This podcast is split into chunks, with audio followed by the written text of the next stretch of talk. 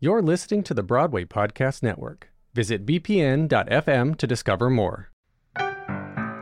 Broken records, the albums you wouldn't shut up about.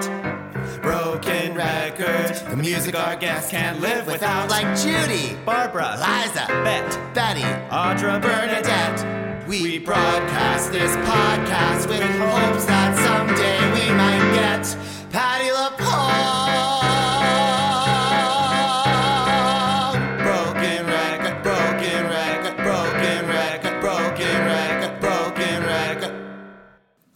Welcome to Ben Rimalower's Broken Records on Broadway World. I'm Ben Rimalower, and I'm here with my lovely, fucking sexy ass, yummy, gay co-host Daniel Nolan. Hey y'all! Today's guest is iconic stage and screen star Nathan Lee Graham.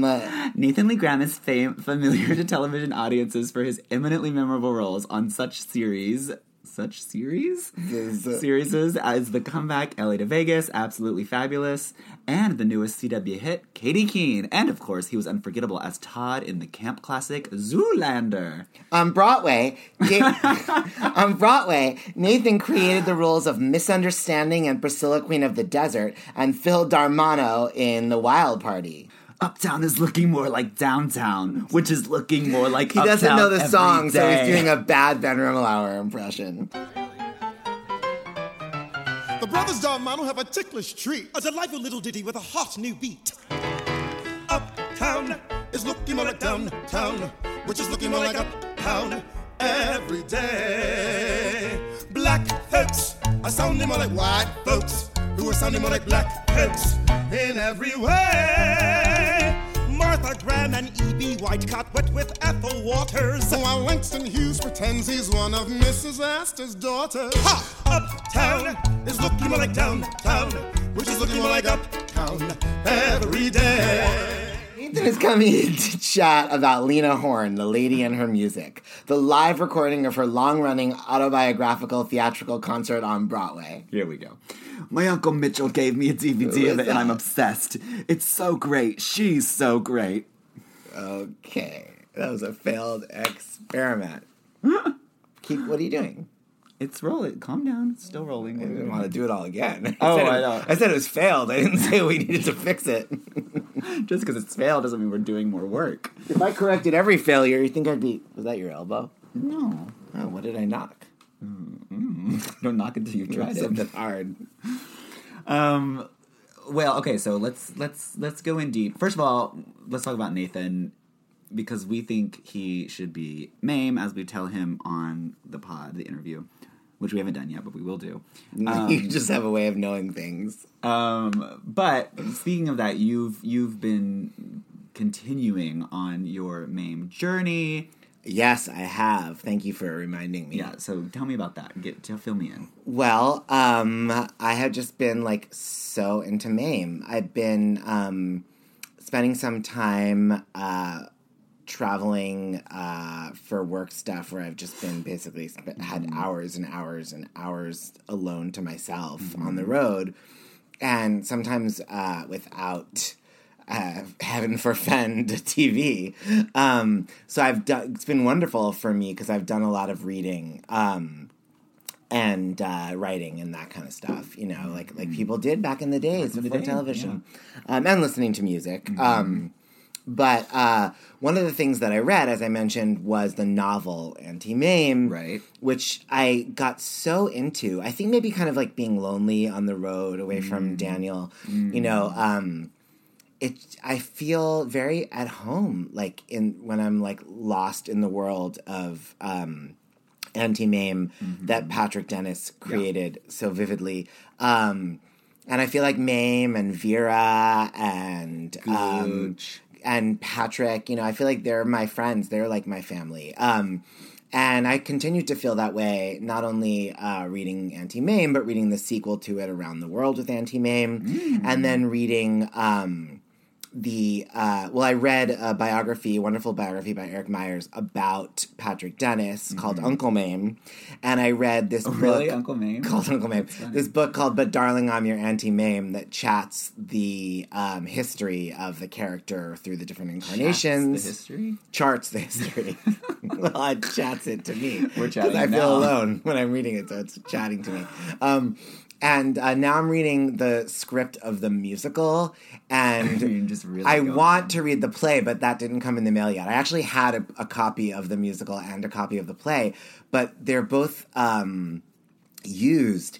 And the copy I had of the play, they both have like weird, funny, like handwritten notes in Oh, them. commentary. Like the one from the musical is really like uh like they deleted the word lesbian, deleted. They crossed out the word lesbian and like they changed the word bastard to buzzard and like all these weird little like edit like censorship things. so weird. And um I'll kill and, you, you buzzard. Try any but that. even at least you can see what's underneath. The other one has like 20 or 30 pages ripped out. Like I think they might have been like just like running that scene and they were like, "Ah, fuck this book. I'm never to like sell it to a usable I just need store." these sides. Yeah.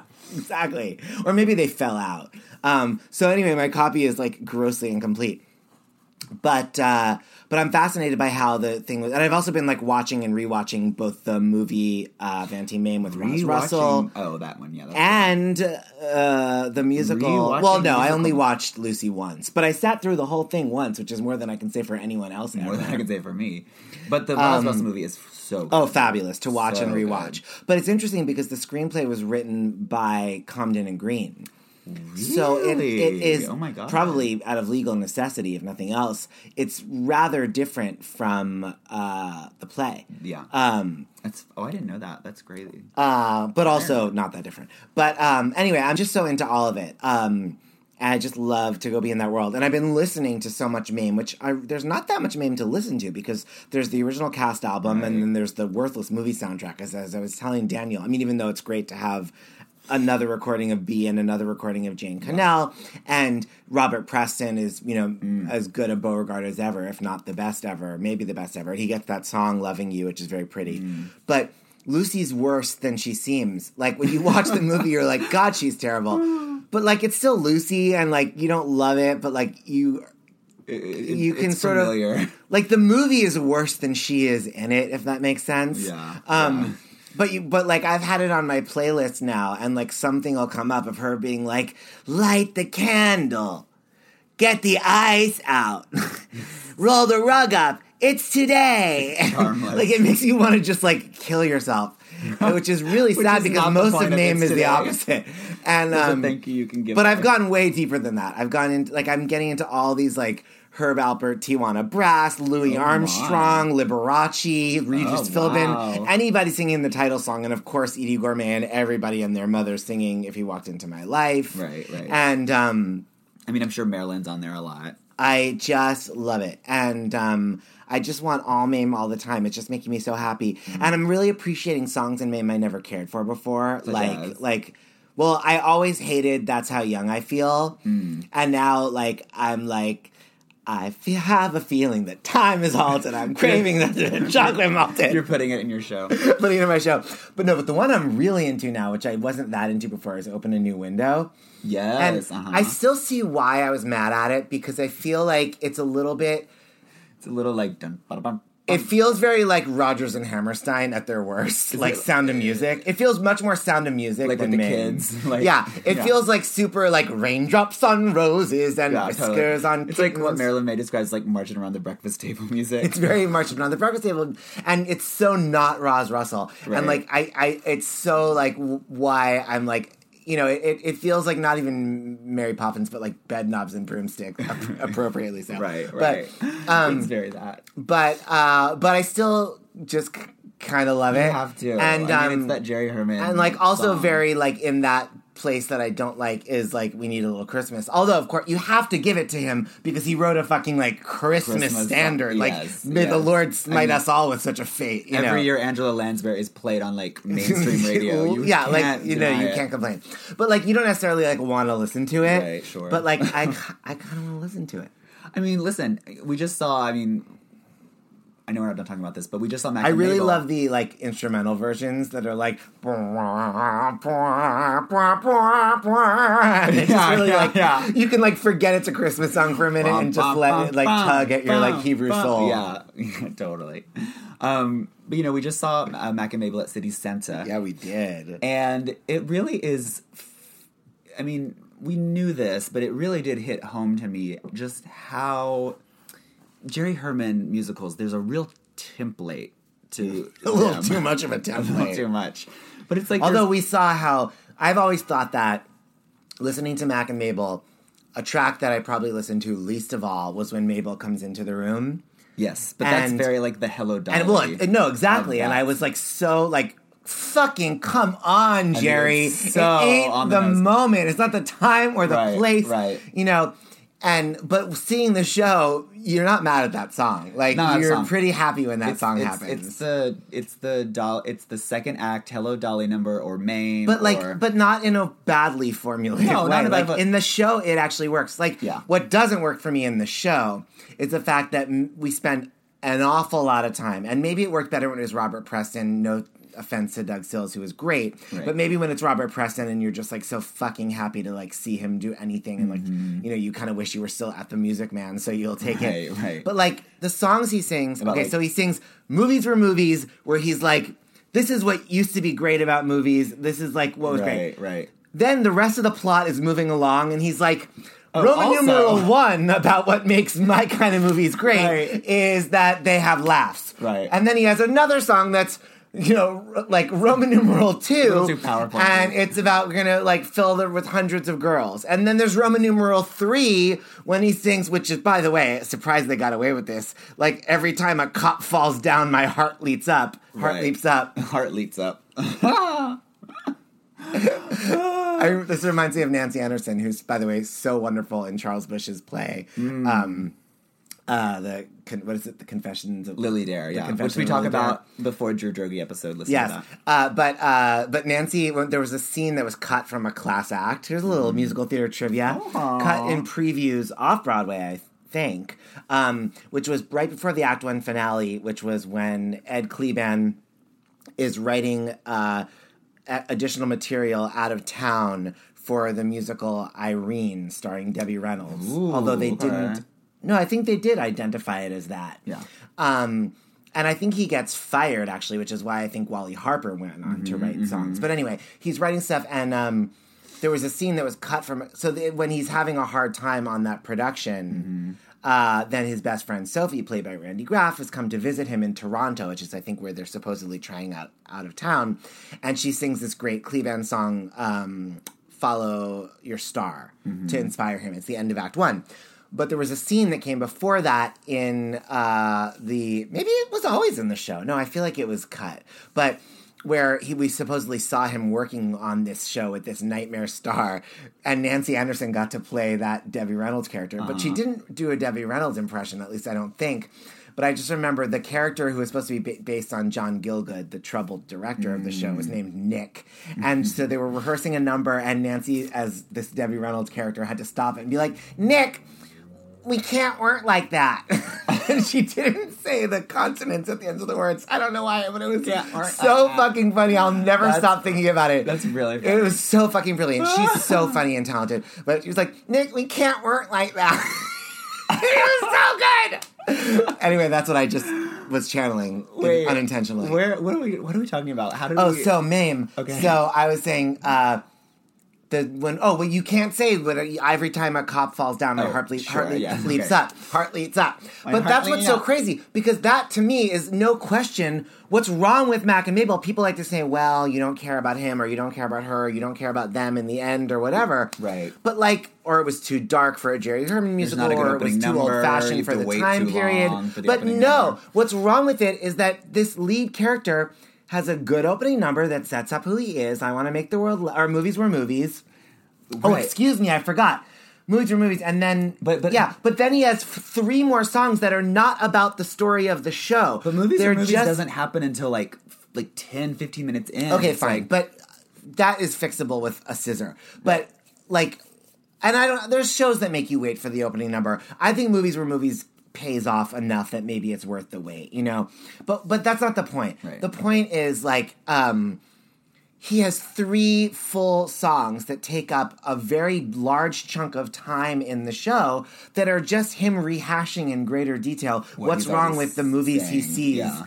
uh, or what he would what he believes should be in movies Right. and that's not what the show is about Right, right. And it doesn't right. even have like one of those like well it's echoes of what the show yes okay the show is about the shifting fashions in Hollywood and entertainment and how that his career was going to become obsolete or she Mm-hmm. became obsolete whatever but that that's no but that's that's just the context for their lives that's not what the show's about and it's a, those songs and in, in Sondheim would never have written this this is like what's wrong with Jerry Herman is that there's like three songs that are just like they're like what might be on Mac's mind.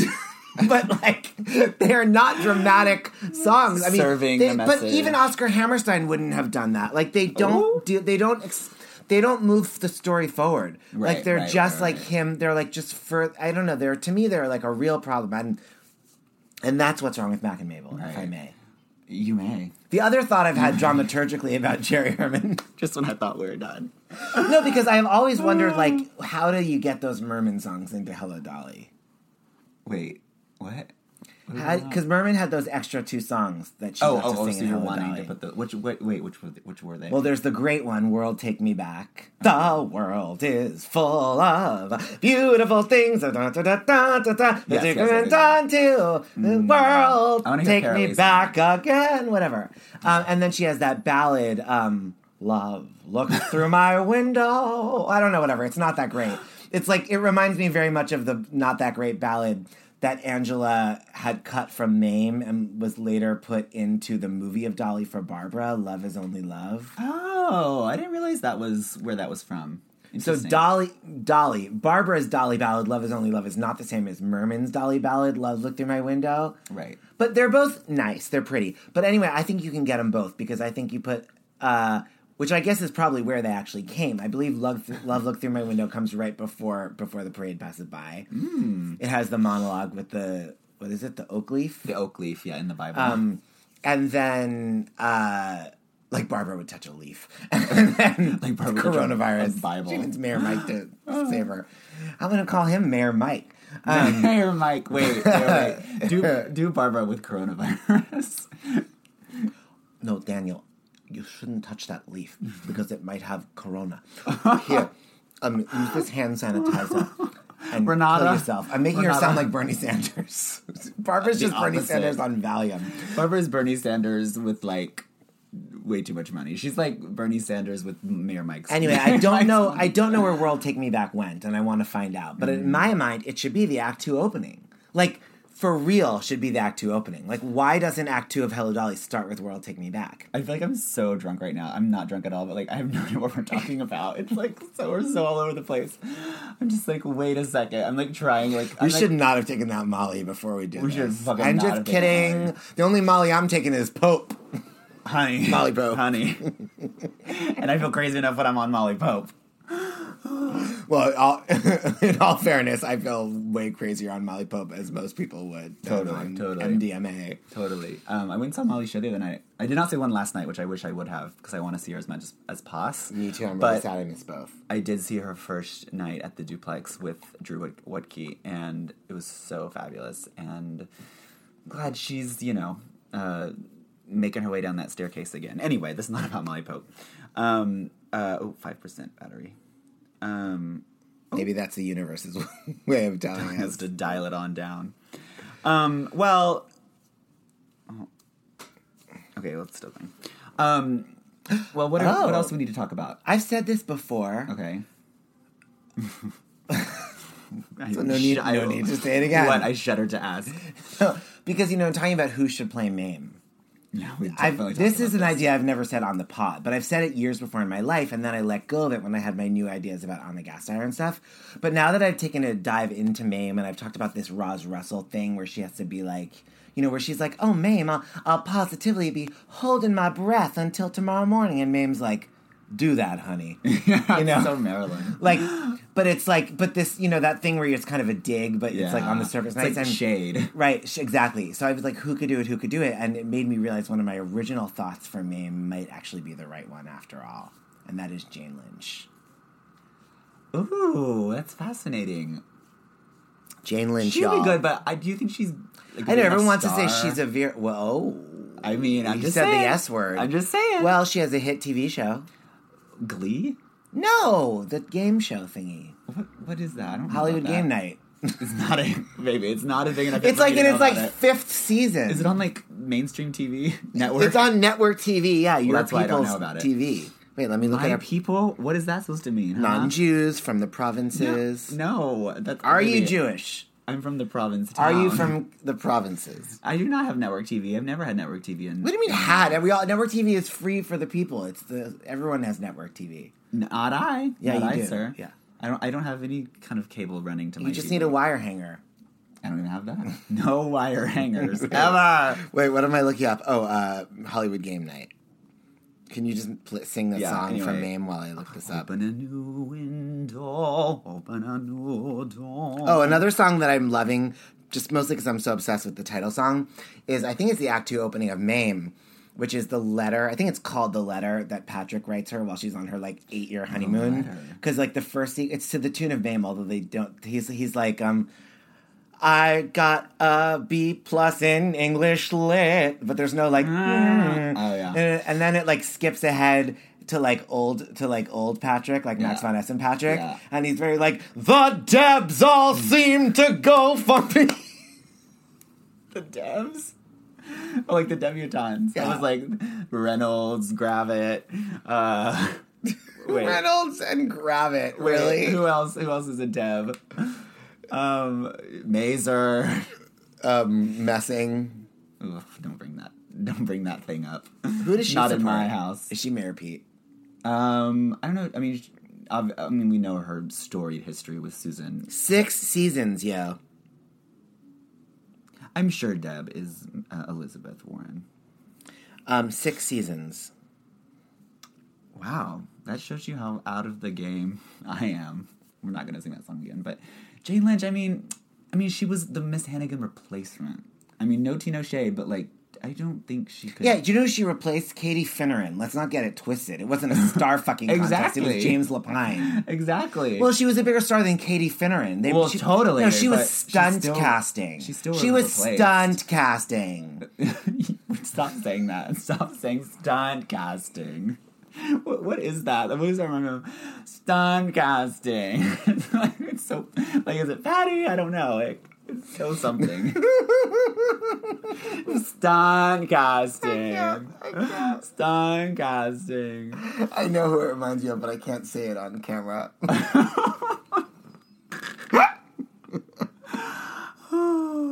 I mean, Are we just gonna keep doing this till your computer literally dies? Or us, whichever happens first. Um, I do not. I don't think I endorse Jane Lynch's Mame. She's more of a, maybe maybe Vera. Oh, I'm so tired of hearing that. Why? Because she's gay? no, of course not. Not not. not not gay. not not not gay. I mean, if if you were saying that, I mean, it's like, I mean, I don't know. I mean, if oh God, this is les. I mean, there's plenty of lesbians I would love to see as Mame. Yeah, like who? Name one. Lea DeLaria. Ew. She couldn't even play Vera. No, she'd be a great Vera, actually. great Opposite gooch. Jane. She'd be a great gooch. She would be a great Gooch, but she'd be a great Vera opposite Jane. She's dykier than her. You imagine like just like a dyke meme? She's like, Just like- will always. You're down the octave. the man. No, actually, Lea, they both have fabulous alto voices. But yes, but Lea. Lea can even sing soprano. I would love to see Lea as Mame, but like like in like Provincetown, like Keep, like we keep on wishing. You might. like a Mame, but like seducing, Don't. seducing the the party guests. Anyway, um. Anyway, uh, what are we talking about? I'm like crying. Um, my computer has five percent still. this is like Hanukkah, but the bad version. It's like we're we're just like running down the clock. um, Well, do we have anything else to talk about? Are we subjecting? Um, Do I have more about any Mame? I might have more about Mame. Not or not Mame. well, but especially about I feel like I'm kind of done with Mame. oh, you are. Well, today. I think Adam Roberts and Dublin Zotrope might like to hear more. Oh, I, Those are our listen, two VIP listeners. VIP listeners, I feel like everything I do, I do I for do Dublin Zoe. Yeah, totally. Everything I do. Da, what is that? I- Da, da. I thought you were going to do everything I do. I do it for Dublin Zotrope. No, it's um, what's what's the song thing of? Da da da da da. Da, da, da, da, da. Everywhere I go, you'll be all the world is only you. Yes. What is that? Tonight from West Side Story. Yes, yes, yes, yes, yes. He didn't. He didn't recognize it without the film projections. without that H and M wardrobe. without Isaac Colin Powell. Isaac Mizrahi, Colin Powell. Oh, another another Mayor P or not Mayor P, another Mayor Mike supporter who I cannot get behind Isaac Mizrahi. Oh, I don't give a fuck who I Isaac Mizrahi fuck about him either. supports. Although we did used to go to the same gym. The Oh well, by that months- logic, the three months I went to the gym back in by that logic, I would be supporting Elizabeth Warren. Wait, what? Oh, I am supporting Elizabeth Warren. Oh, right. Well, it's a good logic then. Um. All right. Well, This is definitely over. definitely over. I would bet a lot of money that what we're saying right now will not make it into the air. right. Right. Ah, ta-da-na. is All like right. that thing in Spaceballs. What thing? That thing. Oh yeah, I love that thing. I love Spaceballs. um, Didn't we watch it together? yes, and History of the World, which which makes me think of Madeline, who I love, and makes me want her as Mame. Anyway, we could go on and on and on about this, but truly, By the way, we're truly Nancy Anderson for Gooch. Okay, I'm done. we're truly a broken record at this point. Oh, Can't work like Okay. that. Can't work like Can't that. like that. Let's talk to Nathan Lee Graham, a true star. You know what? I wanna have a Nancy on the pod. Mame for the ages. Okay, Jane. Jane, we'd like to have Nancy on the pod. Broken record, broken record, broken record. Here with the amazing Nathan Lee Graham. Hello, were- everyone. Hi, he's here. Oh my god, I love you so much. This uh, this place we're in is quite lovely. We're on the 40th floor. That's this. Well, we could say we're on any floor. They don't know. We're on the 80th. Well, floor. I like to tell the truth. Oh, and I'm looking out over the Hudson. We have a corner corner room here. It's lovely. well, what Nathan's looking at can only pale next to what I am looking at. Oh, you're too Nathan kind. Lee Graham, beautiful and fabulous. Thank you. Well, you turn any room into a party, Oh my and God. Right. uh, any party into your room, and uh, Well. live for it. Perhaps I should have had some alcohol. You make you make me feel like like I'm still drinking and partying. I It's love always, it. It's always a good time. I love. you. Oh, you don't you don't imbibe anymore. I don't anymore. Mm. Yeah. All right, that's Good. fine. It was it was it, was- but Edward Albee said something like every every man should drink a certain amount in his life, and I got it out of the way early. beautiful, wonderful. Because there's plenty of people still drinking. yeah, so there are. There's, I'm not worried about the Yeah, future you're- of the you're alcohol fine. industry, um, but uh, but I love I love the industry of Nathan Lee Graham. That's Oh, that's what you. I'm all about. Yes, and we uh, we're, do. I'm so psyched that you're talking about Lena Horne. Yes, Um, my dear, dear one. I mean, and you know, I, I do you have I have a DVD to give you if you I didn't bring it, but uh, and you probably already have it of the lady and her music. Oh, yes. of course, of course. Of course. I I actually have a VHS tape of it as well. Oh yes, we were just talking about VHS. Um, and uh, you know, this woman had a seventy-year career. So Mm-hmm. by that time, when she did "Lady in Her Music," it was It's 81. Yeah, Yeah. so forty years practically Mm. already. I knew that it had been a huge triumph for her Yes. and a big hit on Broadway. I didn't realize it ran for over a year. Yes, doing that show for over a year. Mm. Can you With my dear friend Marva Hicks.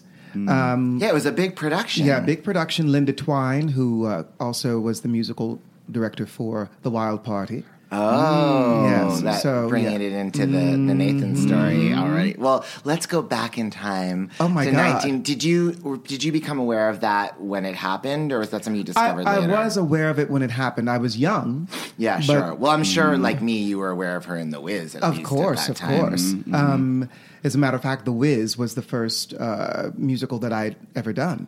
It was Mm. I did the uh, national tour as a Munchkin in Los Angeles with Andre De Shields. So it was my first. Wow. Yeah. Oh my God. That's amazing. Well, you know, I think you should be going in after Andre into um, into Hadestown. Although I thought that before, then I saw Moulin Rouge, and I thought you should be going into that after Danny Burstein. Yes, so, I I'll do agree. all of the roles. I but, agree. but I'm sure there's original things cooking. Um, Well, I'm looking forward to a revival of Mame myself. Oh, yes, yes, well, totally. Wait, so are, are you are, are you? I assume you want to be Mame, or are you? Of course. are- because you would be sort of like the Vera to end all Veras. Well, you know what? I, I do like both roles. yeah. and- Who would you want to do it in rep with? yes, switching yes. parts. You're Gosh, I don't Judy know. Elaine Stritch. Yeah. I don't know. Because there's, there's so many people, right? And they could be any gender. Well, you don't have to. You don't have to just choose one. Just th- shoot. Who are some people you would like to do a Mame rep role switching journey with? Well, I think Billy and I would do a great. Yes. oh my god. Can you imagine? Because we I'm have so much fun working together when we do work together. Yeah. So uh, that would be lovely. We, Yeah. we, we'd kill that. Oh Well, my God. why- listen, who do we have to call? I mean, that. Okay, so this is. I mean, I feel like we should like copyright that idea or something. Yeah, Because know. anyone This- listening is totally going to steal that. idea is the property of Broken Records podcast. Now, if, if in the in in the Nathan Billy Mame, who is Gooch? Oh God, Hmm. that's that's hard. Because that's such a great role too, right? yeah. Mhm. We'll have to. Well, I- I'll come up with it by the end of the podcast. Now, I, I've been recently having like a deep dive into Mame. Yes. I mean, I'd always loved uh, the uh, movie Auntie Mame Yes. and the Broadway cast album with Angela, and I've, I've never seen a production. But Robin De Jesus. Oh, Genius. wonderful, Done. wonderful. Cut and print. I recently read the novel for the first time, and then the sequel, and now I'm reading uh, the biography of Patrick Dennis and his other stuff, and this book I found uh, about the uh, productions over the years. Just it's just a, w- such a wonderful piece. So, so Daniel thinks And it's Rosalind problematic. Russell. Well, I love Rosalind Russell too. Yeah, so oh, the she's a- greatest. A, huge. Oh, so uh, good, Roz. Yeah. I'm a huge fan of hers. Huge, So huge. But D- Daniel thinks that the, the show is, is well, problematic. I don't really know the show, but I went to the uh, the Jerry Herman Mm-hmm. Memorial, and they sang the title song "Mame," and I thought it was so thrilling, and you know everyone gave it a huge applause. But when you really hear the lyrics out of context, it's like I'm like, is it glorifying the South? Like, what do you think? Well, you know, you have to think of, of things when they were written and Right, why, right. Yeah. and at the time, and you coax the blues right out of the horn, Mame. I think, I always think there is a tongue in cheek in everything. Mm-hmm, yeah. Mm-hmm. And so there's an, a wink, wink, wink, wink, nu- nudge, nudge, mm-hmm. even in that piece as well. And um, it depends on how you play it. Yeah. yeah, yeah. Really, mm-hmm. it depends on how you play it. I mean, I guess there's two. Well, first of all, I think I probably can speak for everyone on Earth when we say that if you, let alone you and Billy, were doing MAME, we would be very trusting that people with the right yeah. sensibility and, you know, wouldn't go wrong. But I do know sometimes, you know, from when you take a piece, sometimes you go into something that might have some prickliness, but you're going to have the right point of view and it's all going to work out. Sometimes, though, when you start to do that, the threads come apart and you realize the thing doesn't. It, it can't. It only exists in that, and but you don't think Mame would be something like that. Well, you have to trust the material, but also, um, if you're going to revive something, then have something to revive. So, yeah, right, right. I think if you have the right combination of people, Yeah. and um, the right interpreters, then you can make things work. And if it doesn't, then you don't do it. Right, right. Well, so maybe we'll start with a workshop and we'll figure out all the questions. You know? Yeah. I mean, it's funny. I mean, Daniel had, keeps bringing up the title song, which obviously is the stuff about the South. That I never worried about because those characters are kind of the butt of the joke in a way in the show.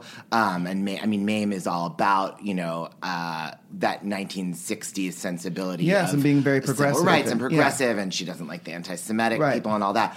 But the thing people I've the thing I've heard people talk about is the character of Ito. Um, that is that this sort of like um, dated, stereotypical portrait of uh, of an Asian American, and you know, of course, Alec Mapa would tell you absolutely not. Give him the chance; he'll show you that it can be done with dignity. Well, and Alec should do it. And Yeah. the thing about it is, oh, well, I think we just finished casting Yes. your production. my dear, my dear friend Alec. The thing is, is that um, uh, Asians exist. Hello, everyone, and they should be in everything as well. Mm-hmm. Yeah. So um, Ito should not be cut.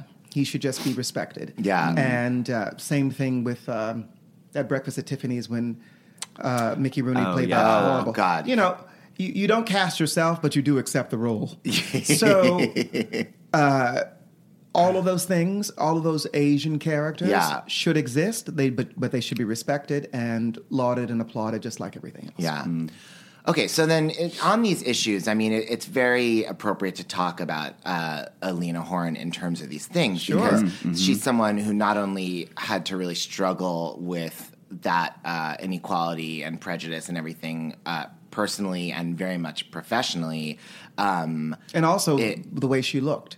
Yes, well, because I was I one of the things because there's so many different movie versions of Showboat. You know, I mean, coming as we all have decades after it had happened. You know, I'm sure my grandparents were like, "No, it's the this movie with the this. That's Right. the real one." You know, but to me, it's just like, "Oh, there's several different versions. Which are the real ones?" So I was shocked to see that Ava Gardner had played mm-hmm. Julie. And that Lena never had because it seemed to me like if there was one part Hollywood owed Lena Horne, it was Right. Julie and Showboat. Well, for and crying because out loud. until the clouds roll by, she sort of simulated Right, the role of yes. Julie. because that was the biography of Jerome. Yeah, I recently Yes. watched yeah, that. Yeah. she just assumed that they were sort of prepping her for that, Yeah. and she should have assumed that. Yeah. you know, uh, with her light Egyptian makeup made by Max Factor, uh, but that was not to be. yeah. Well, she talks about that in the in the show. Too. Yeah, she indeed she does. I thought when I sang that song, and I think the picture was called Till the Clouds Roll By, I thought that I was going to be Julie when they finally decided to make the motion picture showboat. I was wrong, of course, but uh, it was okay because one of my girlfriends got the part. I didn't have but about two at that time, but uh, I liked her. Um, she was a nice, southern, white girl born in North Carolina. Uh, yeah, around a whole lot of dirt, poor, sharecropping black and white folks. So she and I had a whole lot we could talk about together. And then when you get to the showboat that I did with Hal Prince and Susan Stroman, of course, Lonette McKee, Yes. and uh, my dear um, Valerie Pettiford, uh, then the role is cast properly. Yeah. you know, for the Yeah. miscegenation to actually happen. Yeah. in the right way. And so when you were like a kid getting into like Lena Horne, like how much of that came into your consciousness? The thing is, singular people I'm always drawn to, and I was thinking about this. Uh, there's so much um, fear about being singular today. There's m- much more. Uh, people are much more inclined to to find sameness and how we sort of relate to each other because we're alike. Yeah. And I'm just the opposite. I'm always drawn to people who are singular and sort of unique. So my earliest influences were these powerful um, men and women, mostly women, um, because they could be freer. Uh, people like Judy Garland, Eartha Kitt, Lena Horne, Angela Lansbury. All of these people were so singular and looked like themselves, if you understand Yeah. what I mean. Yeah, yeah. Like, you know, they weren't sort of cookie cutter. And so I was naturally drawn drawn to Lena because here is uh, an African American woman who looked the way she did, but sounded the way she sounded, and was willing to contort and make herself seem uh, beautifully grotesque at times and menacing um, as a way of social activism through her art. And I didn't know all of those words when I was younger, but I certainly felt what was happening. And I knew that there was some sort of arrested development within me that made me. Um, I was drawn to her like a moth to a flame. And I just liked the way she did things. I liked the way she said things, her phrasing. I understood things. And um, even when I sing today in my shows, people always comment on my um, diction. And I never thought that it should be anything but. I said, well, if I'm telling a story and you don't understand what I'm saying, what's the point? But the people that I listened to growing up had impeccable diction, and they really sort of leaned into these words in a menacing, beautifully menacing sort of way. And um, I love that. I love that about all of them, but particularly Lena because she looked the way she looked, and she could have chosen many routes to go. Um, yes, limited because of being an African American here in these United States, but at the same time, she was so beautiful that you know, I'm sure that put her in a box at times, even amongst her own. Yeah. And same thing with Eartha. You know, um, I believe that's why they were both were so unique in their own ways because they had to sort of fight against what they looked like too. You know, to carve out something where she was just not some pretty little, you know, ingenue, and uh, and really sort of be this full throated woman. I really was drawn to that very early, and those were my big influences. And she was definitely a pillar for me as to how to perform, even, mm-hmm. and how to be performative, I should say. Yes. And yeah. what were the Lena um, al- other albums or movies? What, what were your Lena touchstones? Lena Goes Latin is so good, and Lena in mm. Hollywood. Yeah. Those, if you don't really know her stuff, those two albums I think are quite good, and it will lead you down the primrose path to get mm. more into her. Moon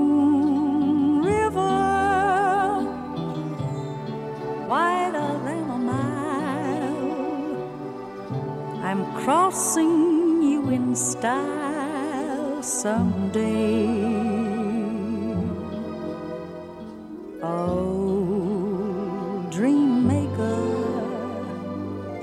you heartbreaker. Wherever you're going, I'm going your way. Um, and then, of course, you know the uh, the um Vincent Minnelli film. Uh, did he do? I think he did Cabin in the Sky. Mm-hmm. I think I might be getting that wrong. I apologize. I think so. And then, of course, Stormy Weather. I mean, those were her two sort of breakout, full throated films. Um, and then, of course, like she said in in um, A Lady in Her Music, they would put her in all of these films, all of these musicals, but in such a way where the film could be taken, she could be cut out when it was taken down to the South, when the film was taken down to be shown in the South.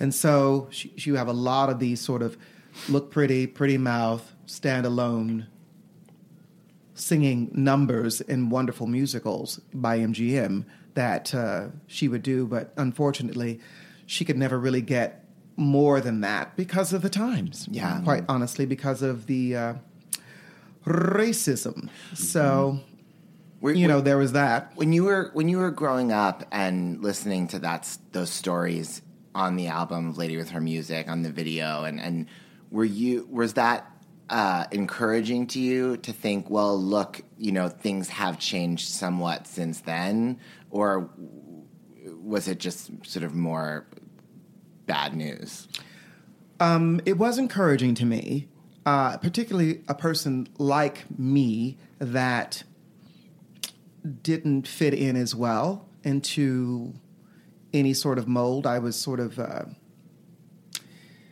for lack of a better phrase, mainstream. Uh, you know, I wasn't a part of black.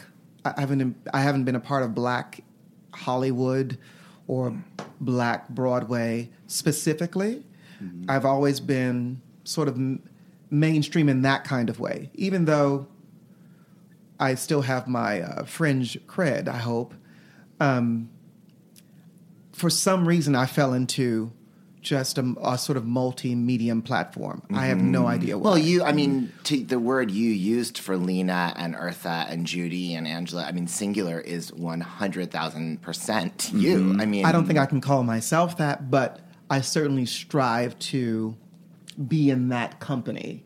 That's where that's where my bent is. And so recognizing that very early and embracing it instead of uh, running away from it because I did try to run away from it. I tried to be in the chorus so many times. I tried to fit in and blend in and just be one of the guys, if you will, at the time. Tell And us about that. I mean, what you're talking about, just like the beginning of your career. Well, yes, but I think people like Lena, Eartha, Judy helped me realize who I was Yeah. early because I just was naturally drawn to them. Mm-hmm. And so I wasn't trying to copy them per se, Yeah. but I was doing my version of them all the time through my lens. And eventually that became who I was mm-hmm. and my sort of version of whatever it is I do. Yeah. So I'm always astounded when people say that, oh, I, I like the way you've done that, or because that's just naturally how I'm, I'm thinking. Mm-hmm. You know, I see the phrase, or I hear the phrase, or, or I see the line, and that's just how it comes out. Mm-hmm. Um, I'm not so calculated. I mean, you know, one hopes one is talented, but, but you know, it's it's really sort of. And then I think about my contemporaries that are also influenced by certain people, and it makes sense to me. I don't feel as strange now, you know, when I look at someone like Jennifer Lewis, who I just adore. Um, I don't feel as strange when I see their influences as well. Uh, so she was a big influence in that way. And also, this is key. I really do believe in some kind of social activism through art. And sometimes you don't have to be on a picket line or, you know, being thrown into jail in order to support the cause, the resistance. And I believe that all the women that I've brought up recently um, do just that through their art. There's something pleasantly irreverent about it, and um, and it, and and they really sort of speak through their art, even if they're singing something that can be completely like, uh, you know, some wonderful Lorenz Hart song that's seemingly, you know, just very light and, you know, not very uh, political Like Bewitched. but it becomes that Yeah. because of the way that they put it over. You know, people are always asking me if I'm on Ozempic, and let me tell you, I do not mind them asking me that. But I'm not on Ozempic. They especially ask me that when they see me eating dessert or desserts or all the crap I eat when I'm out. But my secret is that when I'm home, when I'm by myself, I'm eating Factor. Factor sends me restaurant quality meals that are ready to heat and eat whenever I am. No prepping, no cooking, no cleanup except for like my fork. And now you can enjoy Factor meals too. Go to factormeals.com slash giants in the sky 50 and use code giants in the sky 50 to get 50% off. That's code giants in the sky 50 at factormeals.com slash giants in the sky 50 to get 50% off. Oh, I have seen a lot. I mean, a lot. But now I'm like sweet 17, and lot bewitched, bothered, and bewildered. Am I? Yes. I sing to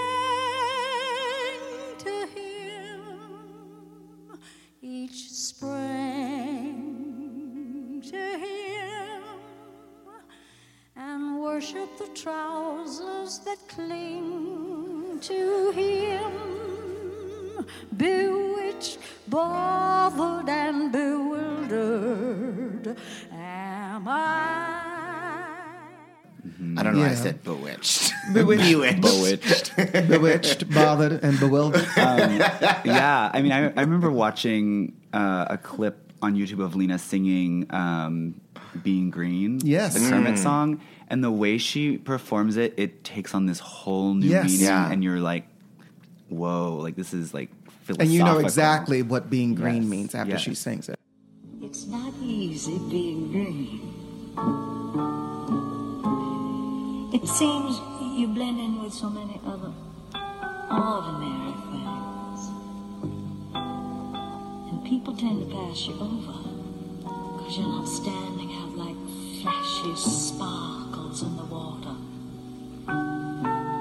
Or stars in the sky.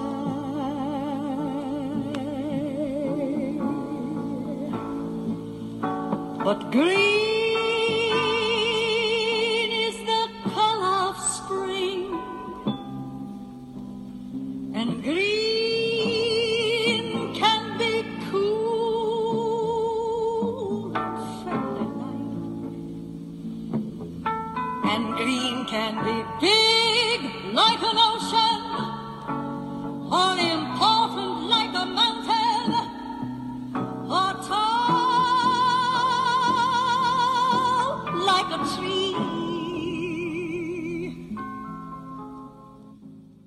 think everyone that has sung it since then has her take on In it mind, in yeah, mind. I mean, like Mandy gold Patinkin standard. and Audra McDonald, Yeah. for sure, they are doing a second generation of Lena's Mm-hmm.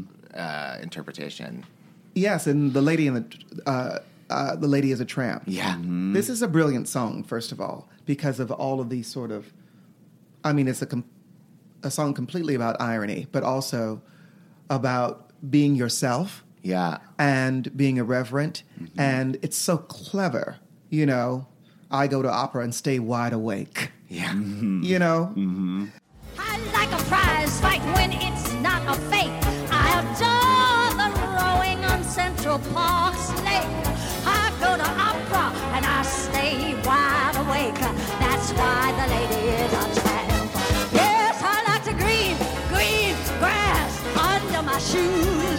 What can I lose?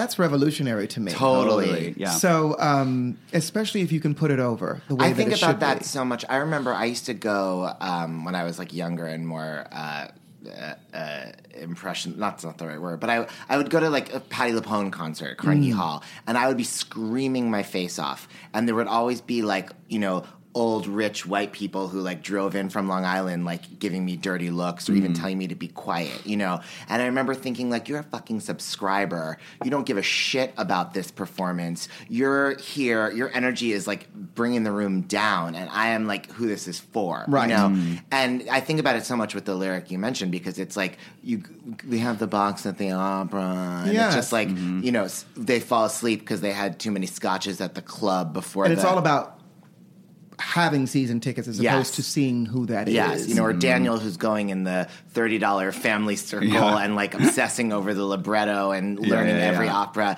You know, that is that's and that's the tramp because Yes. he's not Yes. he's not that society status thing. You know, Yeah. But it's the you know it's the such the clever way of doing it. The flip side, the sort of Mm-hmm. oxymoron of the tramp, and you know, you either get it or you don't. Yeah. and uh, they got it. Yeah. and I got it very early, so um, it was a lonely childhood at times, but. Uh, because I understood, I understood so many things before I was supposed to, and I also knew that if I could survive, if I literally could survive, that everything would be okay. Because I'm I've always been the same person. It's just that I've grown into it. But I knew very early who I was, and I just keep becoming. what what were the like um not tent poles, but you know what were the the the the posts, the signposts where you were like. Okay, I, I've come into this much more. You know, what were the things that you did or that happened to you where you where you felt a sense of, of coming into that? And Well, one of the biggest things was I never was in the closet. Mm-hmm. So, because I had a wonderful teacher, Susan Gregg, who who asked me very early on in conservatory. She said, "Do you want to lie now and keep lying, or do you want to tell the truth and have be brilliant?" Hmm. And I said, we knew what she was voting for. you know, basically. And she was like, "Well, if if you just tell the truth about yourself now, we can actually get to straight to acting. But if Yeah. you don't tell the truth, you're going to have to double act because you're going to have to hmm. act like what a straight person would act hmm. doing this. Yes. And then That's you're going to have to brilliant way to put it. legitimize, you know, you're going to have to say to yourself, "Oh, the only legitimate way to act is if you act straight roles and if you act like a straight person when you're acting, and that legitimizes you." She said, "Now, I don't feel that way, but you have to be daring mm. enough to say that you don't want that either, so that what we're learning here can actually permeate and you can mm. really get what you need. And I decided very early, not knowing all of the trappings of that and how difficult it would be, to um, go with the latter. Just go with uh, being myself. And so I felt weird at times. Uh, I knew that I probably wouldn't work as much. Um, but and in doing that, it was uh, one of the best things I've ever done because that was a huge uh, milestone post, whatever you want to call it, at that time. And I did it very early when I was a freshman in conservatory. And as a result of that, um, my work just got better and better and better and better and better. And I didn't worry about such things. Although my contemporaries really did give me a hard time because even at that time, this is the early 80s, mid 80s, um, late 80s. late 80s? Yeah, late 80s. Uh, I, co- I started coming to New York in the early 80s. That's what it was. Um, this is the late 80s uh, when I was a freshman. And, you know, everyone's still in the closet. Yeah. You want to get hired? You, got, you have to, you know, um, you, you can't do this. And I just thought, no. And then, of course, cut to the year 2000. I still hadn't played anyone gay because I couldn't get hired. Yeah. They would say that I wasn't gay enough because I was just a normal gay mm, person. Yeah. So I didn't come in with feathered boas and all this. Stuff They said, You're just so elegant, but we need someone who's a little, you know, indicative. I was like, Well, I don't know anybody like that unless they're Indicative. being performa- performative. Mm-hmm, yeah. Mm-hmm. You know, I remember sitting with a, an agent at Writers and Artists, and I had just done a scene from Does a Tiger Wear a Necktie? And this guy is, you know, jonesing and on drugs or whatever. And I sat down to talk with her afterwards, and she goes, "Oh," I said, "What's what's? You're nothing like the character you just played." I said, "No, I'm not a drug addict, dear." she goes, and then she wrote. Uh, I saw on her uh, desk. She wrote um, a little light in the loafers. Light in the loafers is what she wrote. Wow.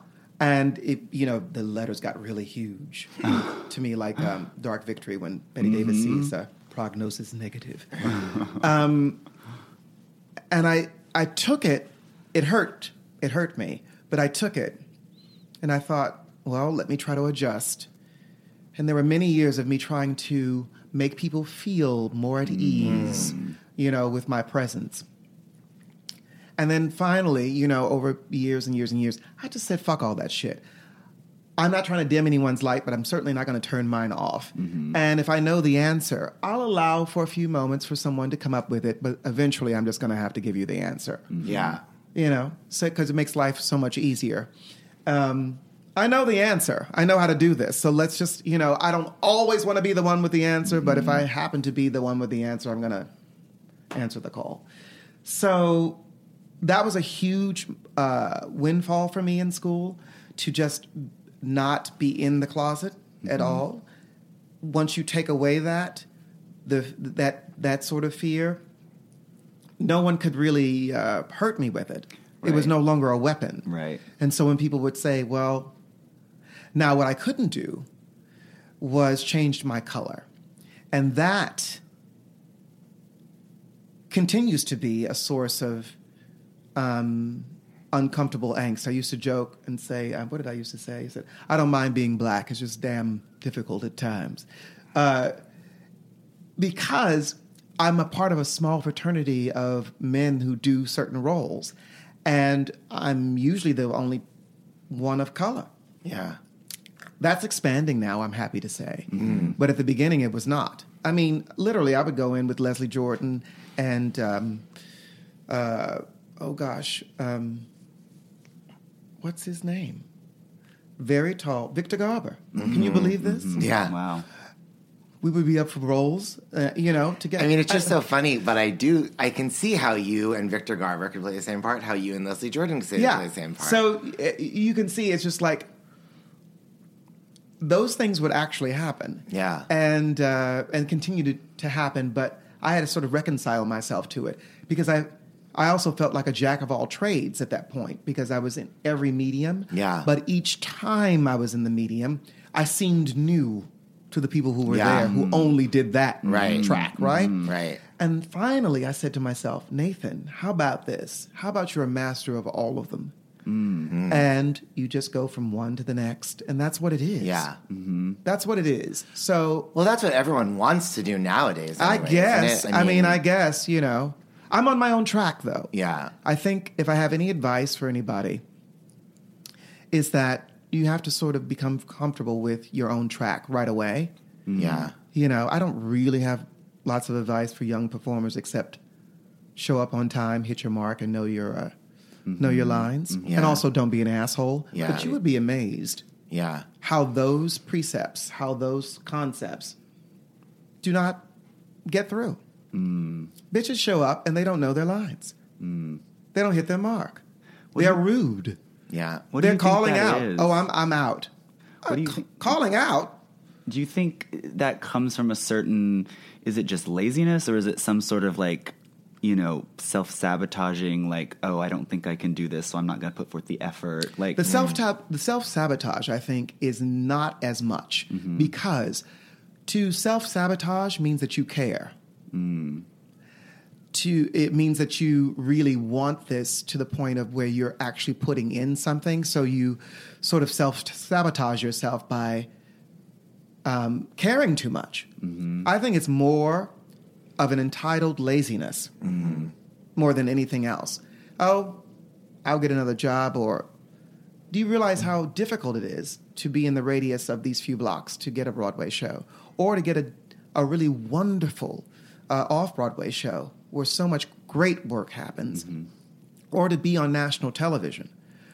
You know, I'm always um, amazed when people say to me, Oh, um, Nathan, you're, uh, I can't wait to see more of you.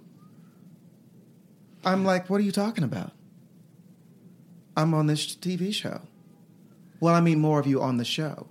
No, that's enough. What you see is enough. I'm happy with it. You should be happy with it too. Writers want to write more for me, they want to develop more for me. Great. Mm. Do you know how difficult it was to land that job? Mm-hmm. Mm. Are you on television? Have you ever been on television? No.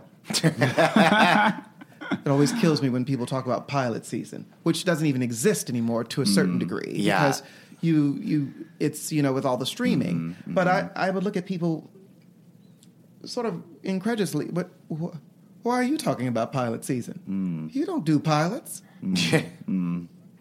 It's pilot season. Yes, it is. it's also Hanukkah and Christmas. But what, what, I mean, so pilot season. Give me a break. Anyway, no, nothing. You know, I, it just kills me. You know, when you're out here busting your ass and people are sort of, you know, whatever. I mean, Priscilla, the wonderful and talented um, James Brown III, um, who played Jimmy in Priscilla, Queen of the Desert, at the Palace. Oh, I love playing the Palace. And uh, Until you played the palace, Right. you haven't played the town. Exactly. Um, and he understudied uh, Miss Understanding, which is the role I played. And he goes, he said to me once, uh, Nathan, I've never not gone on for my understudy. You know, as an understudy, I've never not gone on. I said, I'm sorry. Because, you know, I, I just don't call out. Yeah. So I did every one of those performances. I think it was 645. wow, goodness. Yeah. Was that the longest run you've ever done? On Broadway, yeah. Yeah. But Have- not on tour. What What did you do longer on tour than that? Oh, what did I do? I did Showboat for three years. Um, as a matter of fact, Hal Prince told me to quit. Oh yeah, tell us that story. Well, he just told me, he said, you, I think you're wasting your talent and you're just afraid that you won't work, so you should leave the show.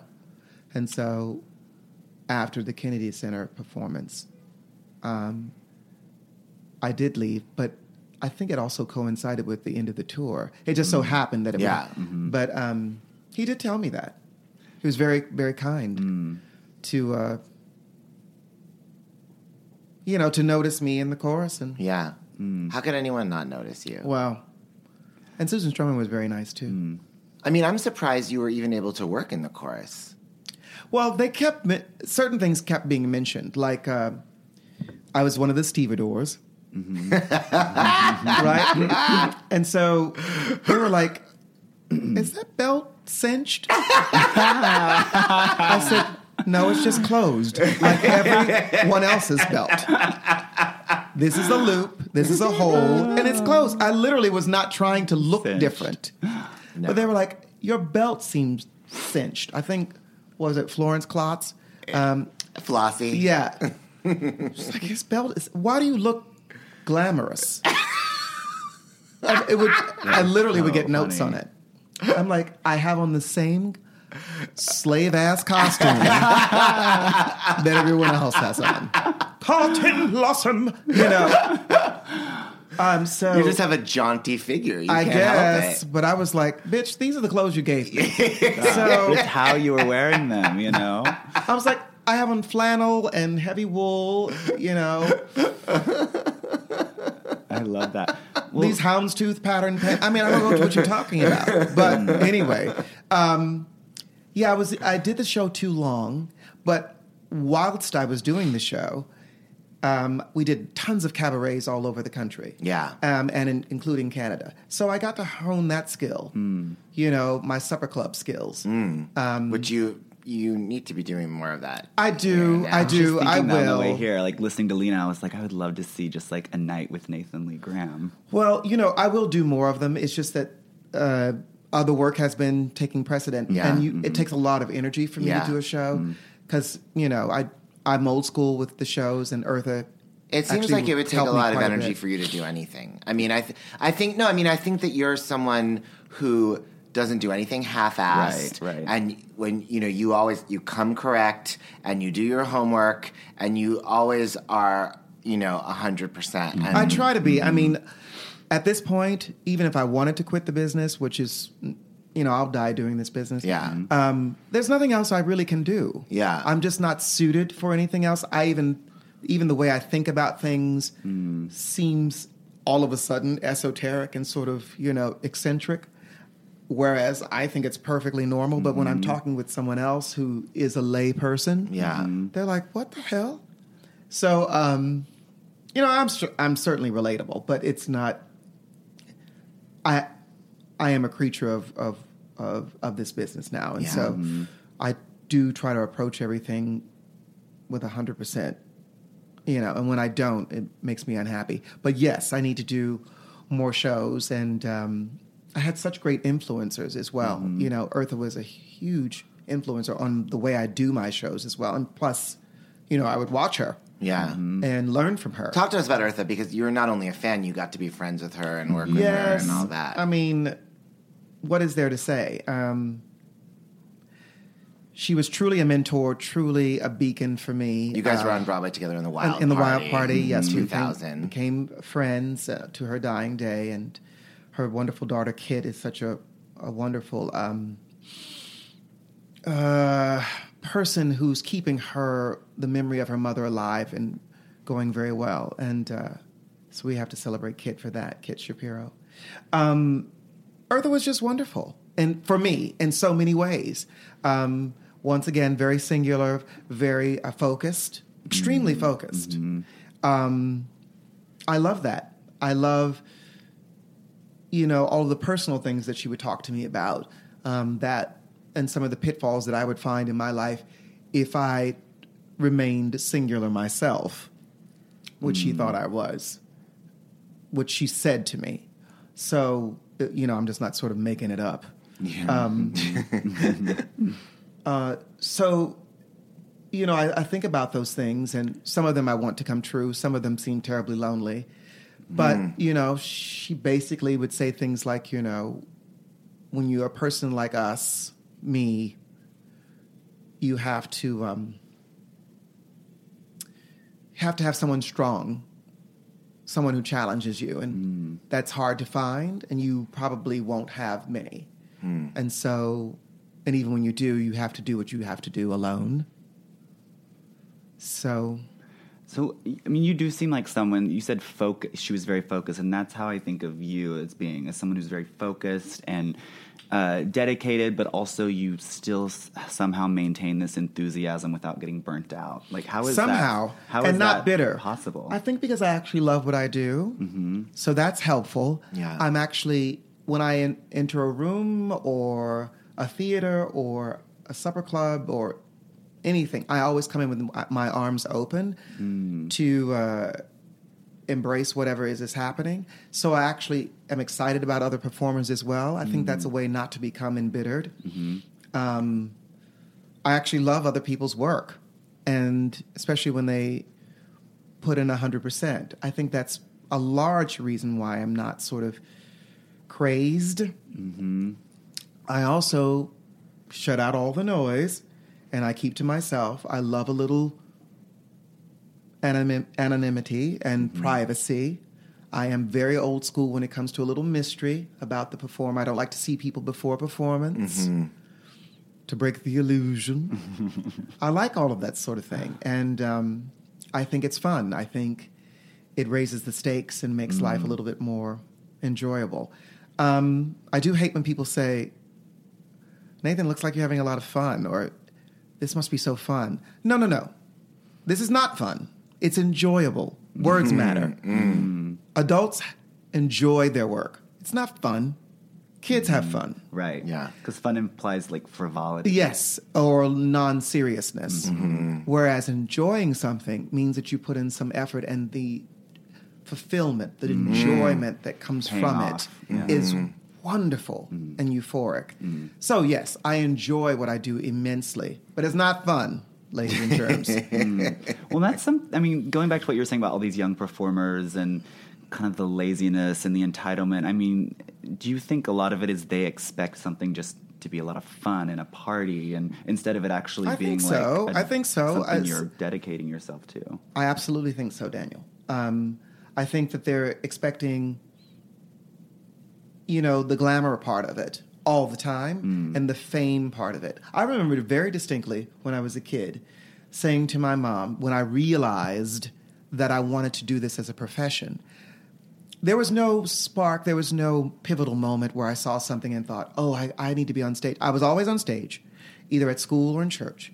Um, I was always singing, always acting. That's just the way it is. I come from a family of teachers and preachers. That's what it is. Okay. But when I made a decision, a concerted, is that the right word?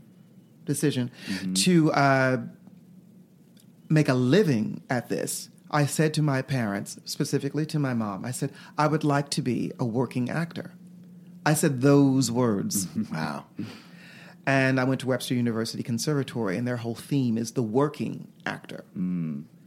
So I was, I went to the right school for that. I was already prepped to do off Broadway, regional, Broadway, Yeah. concerts. That that was the whole thing to work, mm-hmm. and that's my whole my whole work ethic.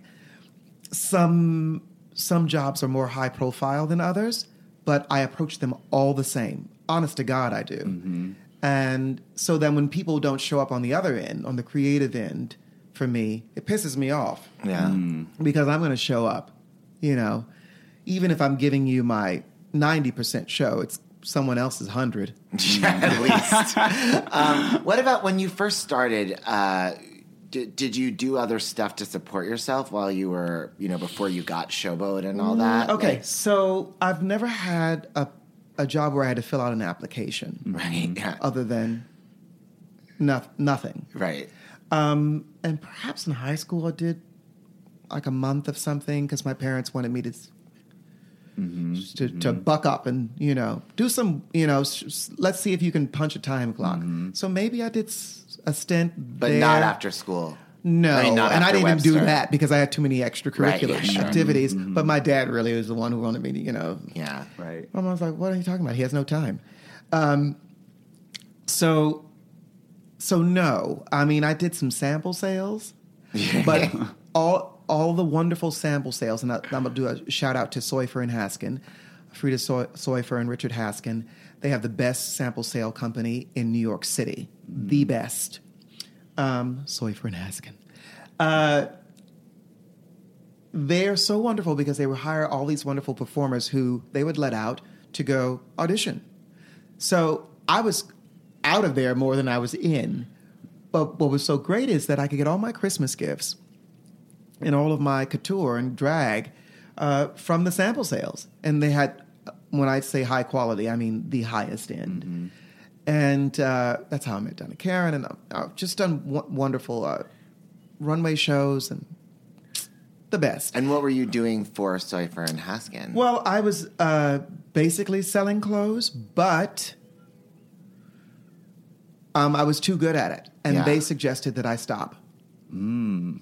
So, because I talked to them about it, you know, maybe permanently doing that because I'm a Virgo and this business seems completely impractical to me. Sure. Still does. I'm a very reluctant performer. Yeah. As far as that's concerned, I'm like, this doesn't make any sense. yeah, Why do I even have this whatever talent? right. it doesn't make any sense. Oh well, I have it, so I'll just keep doing it. Mm-hmm. Um, but that's what I did. But that wasn't to pay rent or anything.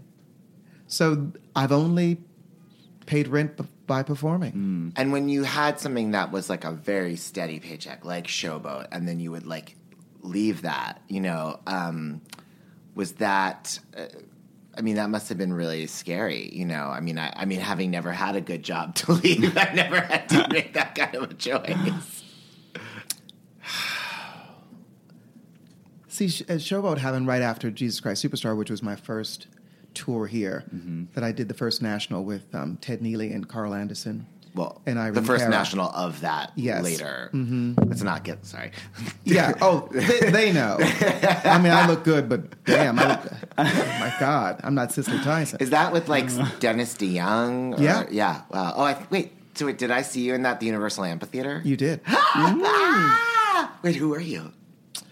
At that point, I might have been because I covered a lot of people before I took over for Herod, King Herod from Larry. Oh my god, I wish I'd seen you as Herod. Uh, but I, I was one of the priests to start off because that was my first, very first show. Like I had auditioned five times for that. It was- that was do about Jesus of Nazareth? That's good. miracle wonder man, hero Perfection. Yes.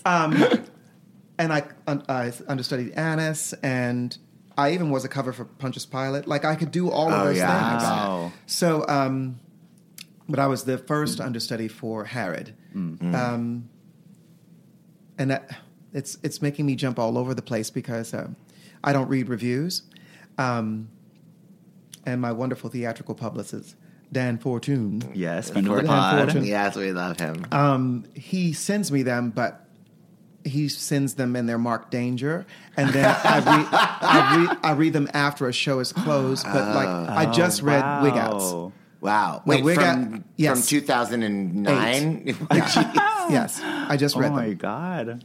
They were good. I bet they were. I'm still mad at myself for not seeing that. well, I only read them like it has to be five to ten years afterwards, where I can just sort of. Oh, like distanced? deep archives. yeah, so he sends me them now, And but you I don't file read it them. away. But Eartha is the one that told me not to read them. So the last one I actually read in real time was Jesus Christ Superstar when I did it at, in Nyack with Billy Porter and Emily Skinner, Mm. And I played Herod in that production as well, and it was a wonderful production. Um, Constantine Maroulis was uh, non-equity in that production. Wow. One of the cops, um, or the yeah. Roman, Roman yeah, guard. Roman guards, but they were cops then because it was 1960s. Oh, what a cool production. Yeah, it was really Ooh. wonderful. At the Helen Hayes Performing Arts Center. Yes, in Nyack, New, uh, Nyack, New York, and uh, I read that review and it said the definitive rendering of Herod. Yes. That was the Times. Look you. out, Josh Mostel. Wow. in the Times. Because they were so close, they came up to, and you know, with the people that were in it. Yeah. That was lovely. But that was the last one I actually read in real time. Uh, so I'm sorry I went off on that tangent. Jesus Christ Superstar uh, made me sort of go off on that tangent. Well, Um, well, we have to play our game with you that we play okay. with all of Yes. our guests. games, games. Game Has this been interesting? Have I been babbling? Oh, are you kidding? No, this You're is so like- interesting. Like the last Brook? we're gonna we're gonna have you back for parts two and Oh, I love parts two two. through two through two hundred. We'll have a series. We'll do a special. Because I haven't even been silly or anything. We'll do a special record on Fire Island. Oh, I We'll- love Oh, that. yeah. Oh, yes, when I'm laid back. Yes, laid out. Laid back. It's a lazy afternoon. And the farmer weaves are weaving past the meadow cows or something. Zooming. Um, well, okay, so And the the speckled game- trout Yes. Gotta are have moving speckled trout. upstream I mean, uh, as we dream. Did Lena ever sing that song? I've never sung it. No, has Lena Horne ever Oh, yes, that she has. Okay, we'll insert that here then, in the episode. um, uh, well, okay. Well, the game is you know the famous game Marry Fuck Kill. No, I don't. Well, so that game would be they would give you three people and you would choose which one to marry, which one to fuck, and which one to eliminate. Oh, how nice. So our version, Oh, how nice. It's a dream. Control. It's Yes. perfect for a Virgo. Uh, is Dolly concert kill. So we'll Yes. give you three performers, and you choose one to see as Dolly Levi and Hello Dolly, one to see in a peak concert, and one to eliminate. Okay, so I have to see someone as Dolly Levi. Yeah. yes. Oh, God. No, we're gonna give you three, and you have it's multiple Oh, choice. you- Yeah, and, yeah. and I get to choose. Yeah. You'll assign oh, this them is so much categories. easier. yeah, yeah, yeah, yeah. Oh, this is a good game. And it's, you're perfect for it because it kind of writes itself. Right. It's I Lena mean, and Eartha, Eartha and, and uh, Judy. Judy. sure. Yeah. sure. Oh, God, I don't want any of them to be dead. Well, the good news is they're all dead already, so you're not really right. killing anything. That's true. Okay, so someone has to be uh, someone has to be Dolly, and then we have to have a g- great concert. Yeah. Yeah. Peak career concert. peak career concert, and then oh, wow, that's hard.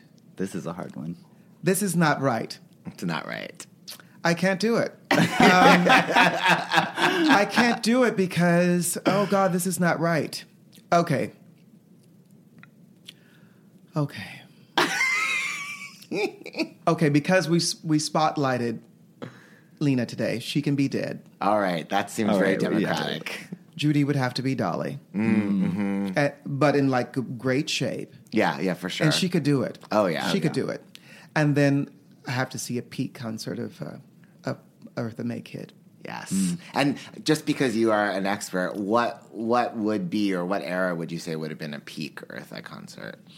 Oh, anything in the. Uh, oh God, she was at her peak for so long, and then even at the end. Mm-hmm. I mean, I saw her at the end, and yeah, she seemed so yeah. peak to me. So, so this is this is this is difficult, but um, you know, any I, I'll have to give a range because she was so good for so long. I'll just say late fifties, mid to late fifties to early eighties. Thank she you. really was Thank that good for for that long. that narrow she down. she would never. She just she killed. She killed all the time. Mm. Nathan Lee Graham, you kill all the time. Yay! Yes, honey. You you are my my Dolly concert only, never a kill. I can't believe I killed Lena twice.